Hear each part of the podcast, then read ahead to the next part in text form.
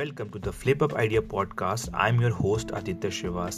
Today I'm going to tell you a beautiful story and by which you understand the importance of time and also you understands what is the effect of overthinkings. So let's start today's story.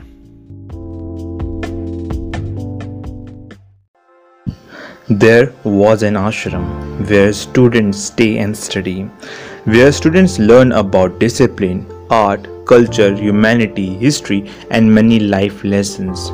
In ashram, every student follow their work ethic, discipline, lifestyle, and they all believe in hard work, except one student. He was very lazy, unmotivated, careless, and just opposite to others. He did not listen to anyone nor did he even try to understand the lessons taught by his gurus. The gurus kept the boy with the rest of the good students so that he could learn something by staying with them. But this did not happen. As time passed, all the students who had spent time studying there had progressed in their lives. But the boy stayed in that ashram without any change. Then one day the master went to that boy and said, I want to give you a huge responsibility because I trust you and you are the only student who had spent the most time in this ashram.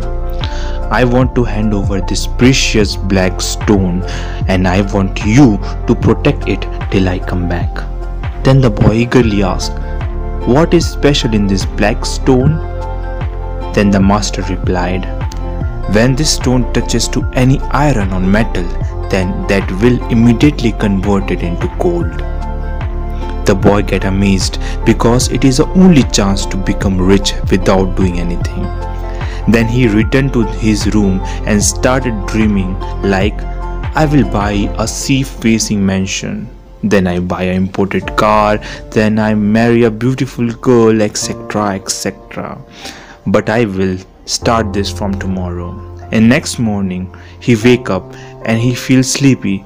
Then he said to himself, Oh, I feel sleepy, let's sleep. At noon, I feel hungry. Okay, I will start this after having my lunch. Then at evening, it's become too late. I will definitely start this from tomorrow. Like this, one week over. He get news about master return. He get up and reach the market, but he meet his master over there.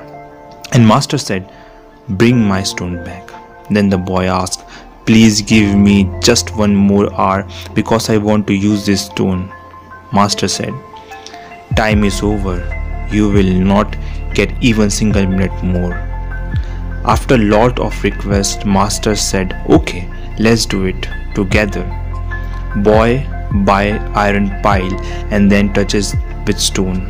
He shocked that the iron pile not converted into gold. He angrily asked, Why you lied to me?